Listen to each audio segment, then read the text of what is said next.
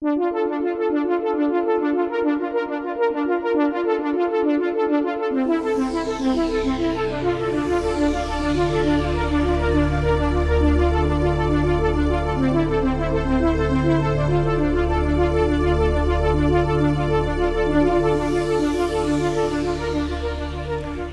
uh, welcome to the Robert A. Heinlein Book Club.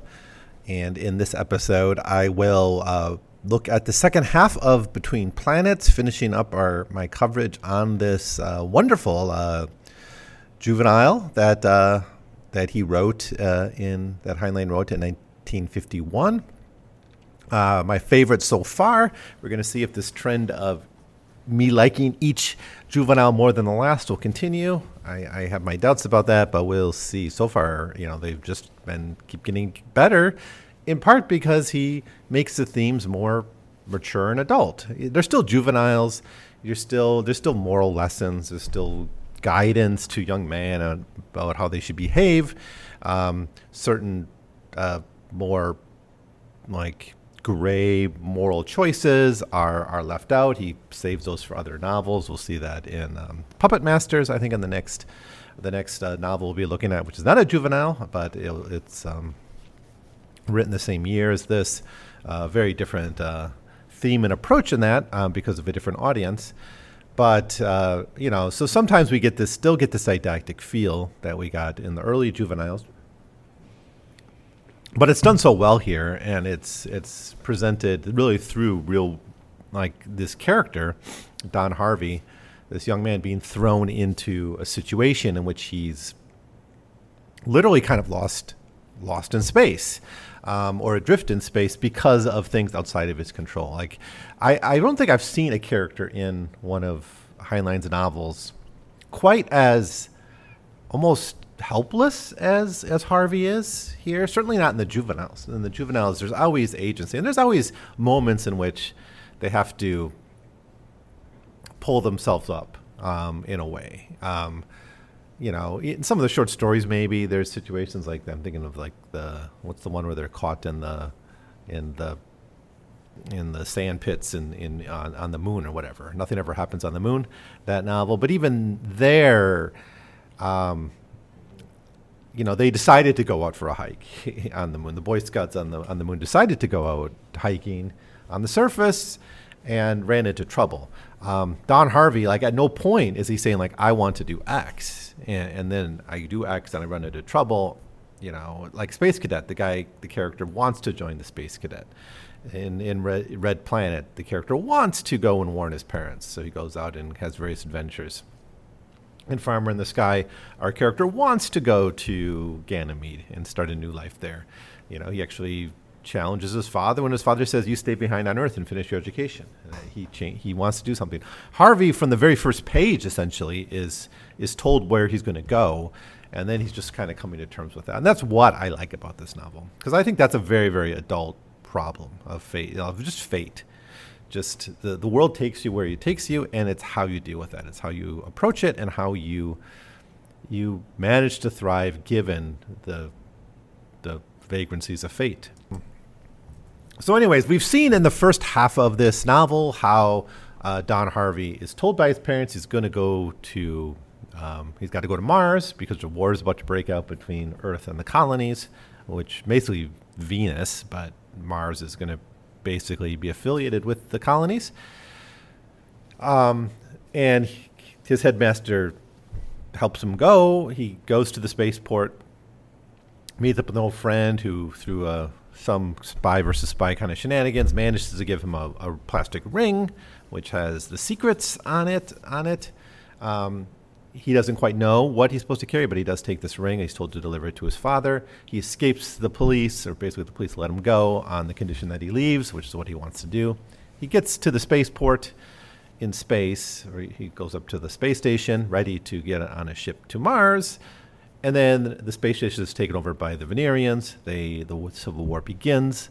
The War of Independence for Venus begins and they destroy the space station and he just by the skin of his teeth manages to be allowed because he befriended a venerian dragon who are the indigenous people of venus he's allowed to um, go to uh, go to uh, Venus instead, which is not where he wants to go, but he figures at least from here I'll, I'll survive. I'll maybe be able to avoid the war, maybe, may, you know, someday make it to Mars in the future, but that's not the immediate concern. And that's more or less where I, where I left off. That's not quite halfway through the novel, as I recall, but it's, it's a good enough place to, to, to stop. Um, it sets up where we're at. Um, I think one of the more interesting aspects of this novel are the indigenous people of Venus. You have uh, these uh, basically kind of like cuddly creatures, kind of thing. That they're, they're kind of like just wild animals that are in large numbers, like squirrels or something. But they they're a del- food delicacy, and at one point early in the novel, he served this, and he thinks it's kind of weird to eat it. Um, but um, that's one of the indigenous creatures. But the main one are the dragons, who are the sentient indigenous creature. And they're huge, they're much bigger than humans. Um, but they're sort of integrated into Federation society. They can travel around. Um, the Venerians know their language, so it's part of the indigenous Venerian language that the people on Venus do study. It's uh, whistles is a big part of their language. Um, they are um, they're very uh, kind of respected by the Venerians. So they have a lot of clout. And that's an interesting relationship because uh, we didn't quite have this with Red Planet. There's like the indigenous people on Mars were sort of on the side and not really taken seriously, not well known about. Uh, Willis was, of course, one of these indigenous people. They didn't even know that these these fuzzball things were uh, baby Martians. And we're left with this idea that it's going to take a long time to get to know them. With the Venerian dragons, we feel a lot, quite a lot is known about them. They seem to be more uh, interactive with, with the coloni- the, the, the colonials. But like with the Martians in Red Planet, I don't think this is the same world. This isn't apparently this. Maybe it could be adjacent to future history. I don't really think so. Not like a farmer in the sky clearly is. Um, but these, um, they seem to be more well understood than the Martians. Uh, is my point. And their culture is explored. And this allows uh, Heinlein to explore their culture a little bit, where they have a really weird language where they talk about sharing an egg, which is kind of an, a, a saying we're friends or we're, we're family group or we're somehow comrades. Uh, th- the way they talk about death is is very uh, culturally different than how humans talk about it. Um, they, I think it's really fun what he does. I, I don't have the book in front of me. I, I, had to just use an audiobook, and I didn't have the, I couldn't find a PDF for it. So I'm kind of going off memory here, but I really enjoyed the use of of language when the Venerians talk, and they they tried to translate these concepts into English. And I just get the sense there was more of a relationship between these two. And again, this is kind of like Red Planet, is that the humans are almost allowed to be there. Uh, you get the sense that the Venerian dragons could get rid of the humans if they wanted to, so they have to be respected. Now, this is, I think Heinlein does this a few times because he's aware that the United States, and I think a lot of these juvenile novels and a lot of the future history stuff is an allegory for the colonization of the Americas, and he knows that that was done at the expense of, you know, the, at the cost of the genocide of the indigenous people and the seizing of all their lands. And he doesn't really want to replicate that. Um, other science fiction writers had, and and maybe Heinlein should have. I, I think Heinlein could have been more honest about this. Instead, it's like there's always kind of a an acceptance. Now, there might be a warning that this can't hold, that if too many colonists come, there'll be a problem. That's certainly the case on Mars, we're told. If more settlers come, the Martians might just kick us out someday. Um, he doesn't want to have like what you have like with Philip Dick novels sometimes is where you do have much more a replicating of the American frontier experience of extermination of the indigenous people, like in um, Martian Time Slip is an example of that. I think uh, Heinlein just doesn't really want to go there and because he is so American and he it's a part of American history he's capable of maybe facing I think but he doesn't want to put into his fiction at least not yet and I think that's a downside to be honest. I, I, I if you're going to go for the allegory of American colonization, then you kind of have to suck it up and embrace it fully. You can't just have part of it. Um, you need to kind of take the whole thing um, because it, once again we have like a revolution. This is our Red Planet had a revolution. Um, Farmer in the Sky had a revolution, and and now Between Planets has a, a revolution against Earth. So, uh, but so yeah, so he's thinking about the American Revolution in these cases. There's always a colony fighting for independence. Well, I guess I guess in Farmer in the Sky it was a civil war on Earth that would lead at in some point to Ganymedian independence. You know, maybe that the, the, there's a slightly different metaphor there, but certainly in Red Planet you have a revolution against Earth-based colonial forces, um, and you have it here too. Um, it's so the the idea of the American Revolution, of a war of independence of the colonies, of a settler colonial state, is established, but his he he's a little bit careful about how he deals with the indigenous people, and he solves this problem by making the indigenous people powerful enough that the humans are essentially the guests of of the natives, and that's maybe something that we want to keep our, our eyes on as we read more of his stories. That's all I want to say. Of course, uh, the capstone of, of these juveniles is Starship Troopers, where it's like just war of extermination with with aliens. Um, I don't know. Maybe maybe maybe we'll see an evolution there. That's something I'm keeping my eye on. Anyways, so back to Don Harvey and his adventures on Venus. Essentially, the rest of the novel is set on pretty much Venus, except for like the last chapter, um, where he's kind of in in the Navy now and, and has to and uses this as his way to get to to Mars. Um, it, it is kind of cool how like the entire story, the parents are gone. They're they're just like I don't even th- do they even appear in the last scene. It's just like I'm going to see my parents now finally. Um, achieve. I finally deliver that ring to my parents, which is the the thing he wants to do. That's what's motivating him is this idea of fulfilling this promise of getting this ring and, and reuniting with his parents. But he never has his parents. This is, makes it unique in the juveniles, in which the parents are always sort of there. Not helicopter parents, obviously. Uh, his boys are always super competent and can do a lot without their parents' oversight. And often, a theme here is independence of one's parents. But here, it's just taken for granted he doesn't have parents. He's on his own. Anyways, he makes it to Venus, and he doesn't quite know what to do. He thinks about seeking out Sir Isaac Newton, the dragon who vouched for him, but the problem is, Sir Isaac Newton is a he finds out fairly high ranking and fairly well respected, and it turns out he's descended from like the first egg or something. So basically, he's like royalty. He's basically like a prince of the Venerian dragons, and so he feels a little like, how would I even find him? And if I did, it's a little impertinent. So he doesn't want to do that, and he's obsessed with paying his way. Now, here's really where the didactic lesson of the story comes through, where Heinlein wants to insist that his characters pay their way and, and do it on their own. Don't rely on others. Um, and to make this worse, he doesn't even have like his parents' money anymore. He, he had some money from his parents, but it's worthless since the revolution. There was a time period where they could convert money, but that is past, and now he has no Venerian script. His Earth money is can only be sold on the black market for like 20 cents on the dollar. And he doesn't think that's worth it. He can't even send a letter to his parents. He can't even send a, like a radio message to his parents. So he ends up working.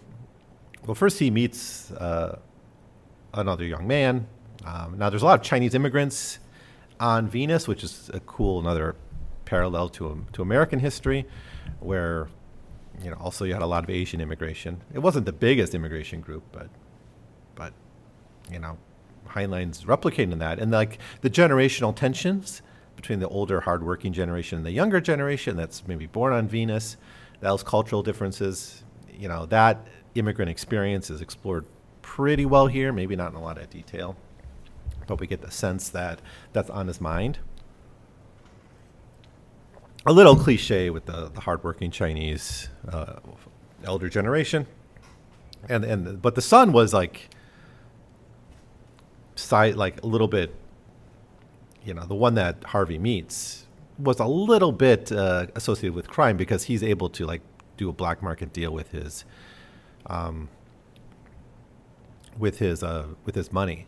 Um, previously, he went to a bank, and the banker says, "I can't convert this money, but maybe you can give me the ring as collateral." And, and um, Harvey's just like, "Well, this ring's worthless. Uh, why would I do that?" And the banker's like, "Well, it's a symbol that you'll pay it back," which suggests that somehow people know there's something fishy about this ring and it might have value, because the boy he talks about converting the money with on the black market also was like, well, I'll give you like 500 for this ring. And, and Harvey's also suspicious of that because the ring seems to be useless. So do people know about this ring? I, I was looking for that as I was listening to this book, and I didn't quite get an answer to that. Or is it just, you know, were those earnest statements like, I will take this ring as collateral?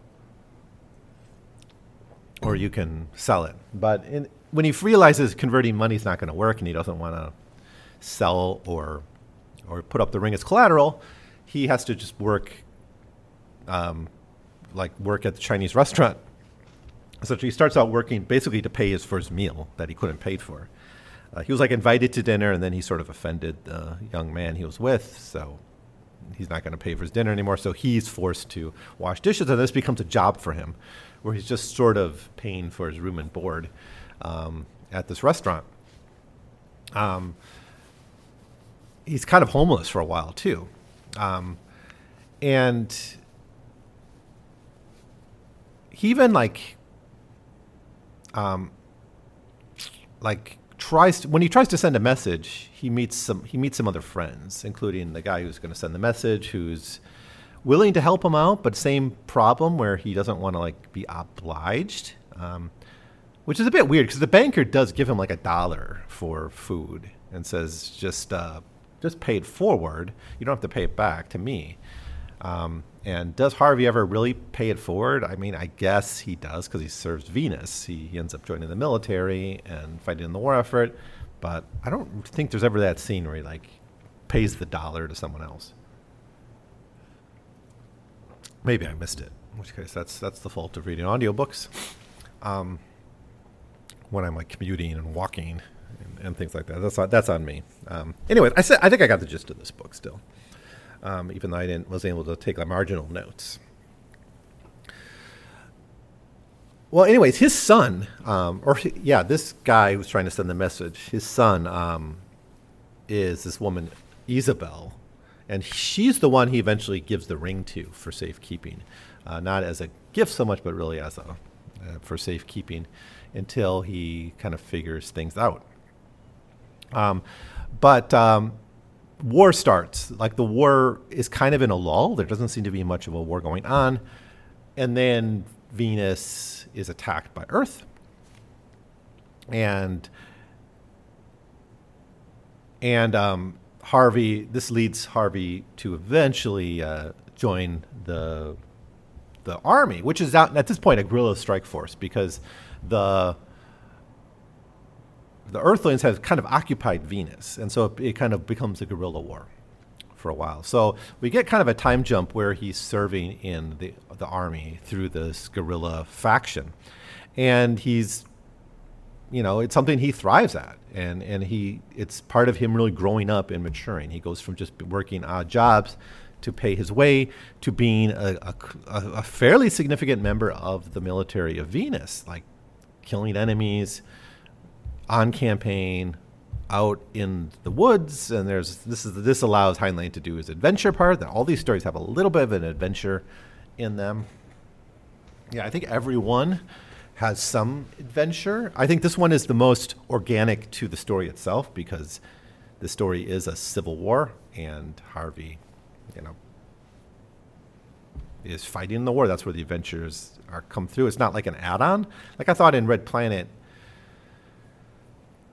I guess you had the trek. That that that's kind of integral to the story. But um, Farmer in the Sky, it was just sort of an add-on. After they had this earthquake thing, and then they get dispersed, and and he ends up going on an adventure. Same thing with Space Cadet. It's kind of just like at the end, they get stranded on I think it was Venus there. In Galileo, it's the moon Nazis that create the space for adventure. Um, but here, now that I'm thinking about it, now that I'm talking it through, you know, I think there was one one decision Harvey makes that really does put him in, gives him some agency, not just kind of dealing with fate, but actually being it, um, having that agency. One is, I guess, not. I guess the, the way he treats the ring and protects the ring is one, but the second is maybe joining the military. He didn't really have to.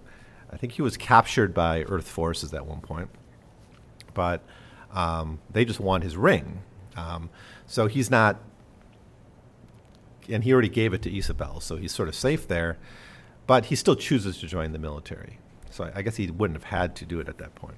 Um, but uh, eventually he's uh, um, picked up. Like he's in the army, but there's other factions on Venus, including like the leaders of the resistance, and that includes Isabel and her father. And they find Harvey, and it's there that Harvey learns that the ring was actually the message. I've already kind of said this to you. I talked about it in the last episode. It's that the ring somehow how the molecules are organized on the ring itself is a message, which is um, basically like a physics textbook that has um, new technologies that are going to allow the Venerians to win the war eventually. Uh, we got uh, new spaceships, and we're going to see them in action uh, wonderfully at the end of the story. Um, and the second are like these bubble dome, um, like defense grids that can do two things. One, it can defend a, a city from nuclear attacks or attacks from orbit, but it also can like isolate a city of the enemy, right? Kind of, you know, and be a threat that way. Like you can isolate New York City and say like, we're just going to keep people there until they starve, put them under siege until you surrender or give us what we want. So the ring, uh, the technology on the ring the message is there through the with the help of the dragons. The dragons have a little bit more science background. Uh, again, that's something we've seen before in Red Planet. The importance of you know, in the the, the Martians had advanced tech and they gave it up. And, and you get that sense with the Venerians too, that they have more technical scientific knowledge than they're actually using because they're more content with, um, I guess, a simpler way of life or not so tech- technocratic way of life. Uh, but anyways, they get the tech.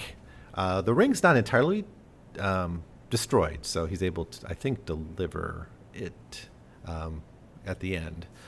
Um, but it's he's kind of a achieved his job. But there's a really cool moment in the in the climax of this novel, I think, which is really the realization that the ring is the information he was supposed to deliver. He gets it from from Isabel, but I think what's cool about this is he, there's a moment where he's like, I'm not giving it to you. I'm supposed to give this to my parents.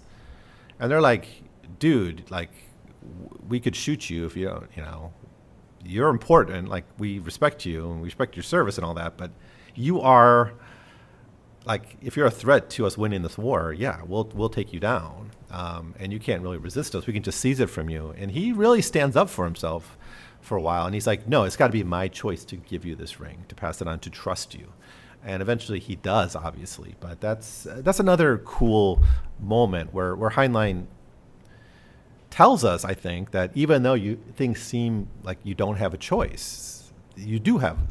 You can make stand your ground at certain points in your life, whether it's joining the military, whether it's choosing not to uh, put up something entrusted to you by someone else up for collateral just to make your life easier right? Or the easiest thing to do here is just give the ring to the resistance, let the resistance do what they want with it, and then retire uh, somewhat and, and take your laurels, take, take your heroism. You succeeded, you did your mission.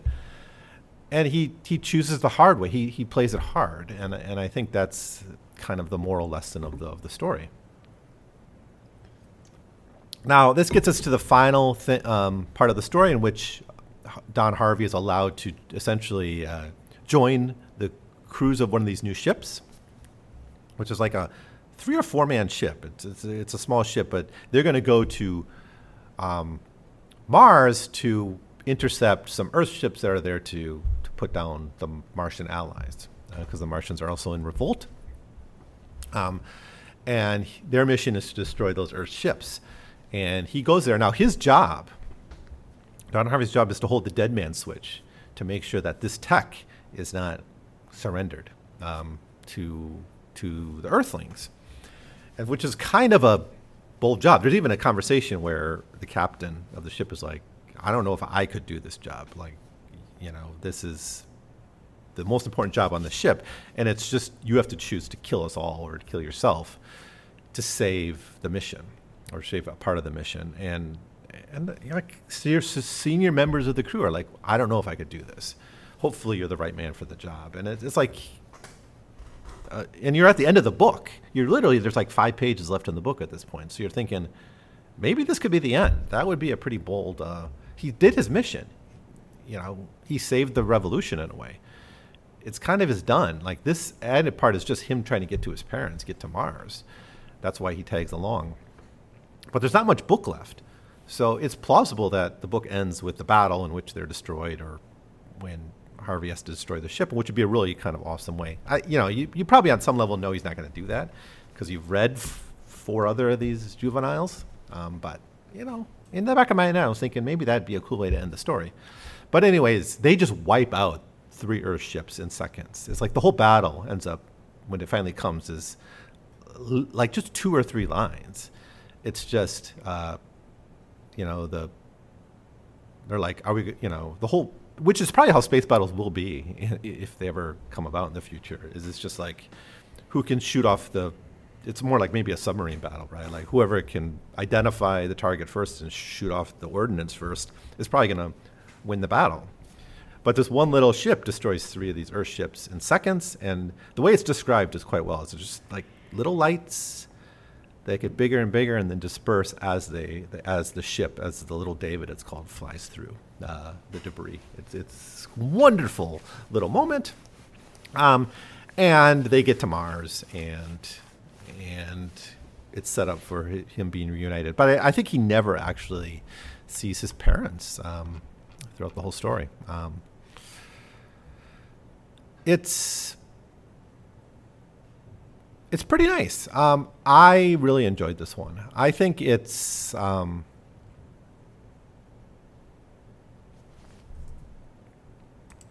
what I th- what I like about this, I, I, I, think, as a statement of of individualism, um, in the midst of fate, I, I, think this one really works because, especially that moment where Harvey stands up for his moral right to his ring, even against his allies, like the people he serves, the military that he serves, and the resistance that he supports. Right? He's part of that movement, but even there, he insists on his individual right to um, protect his property.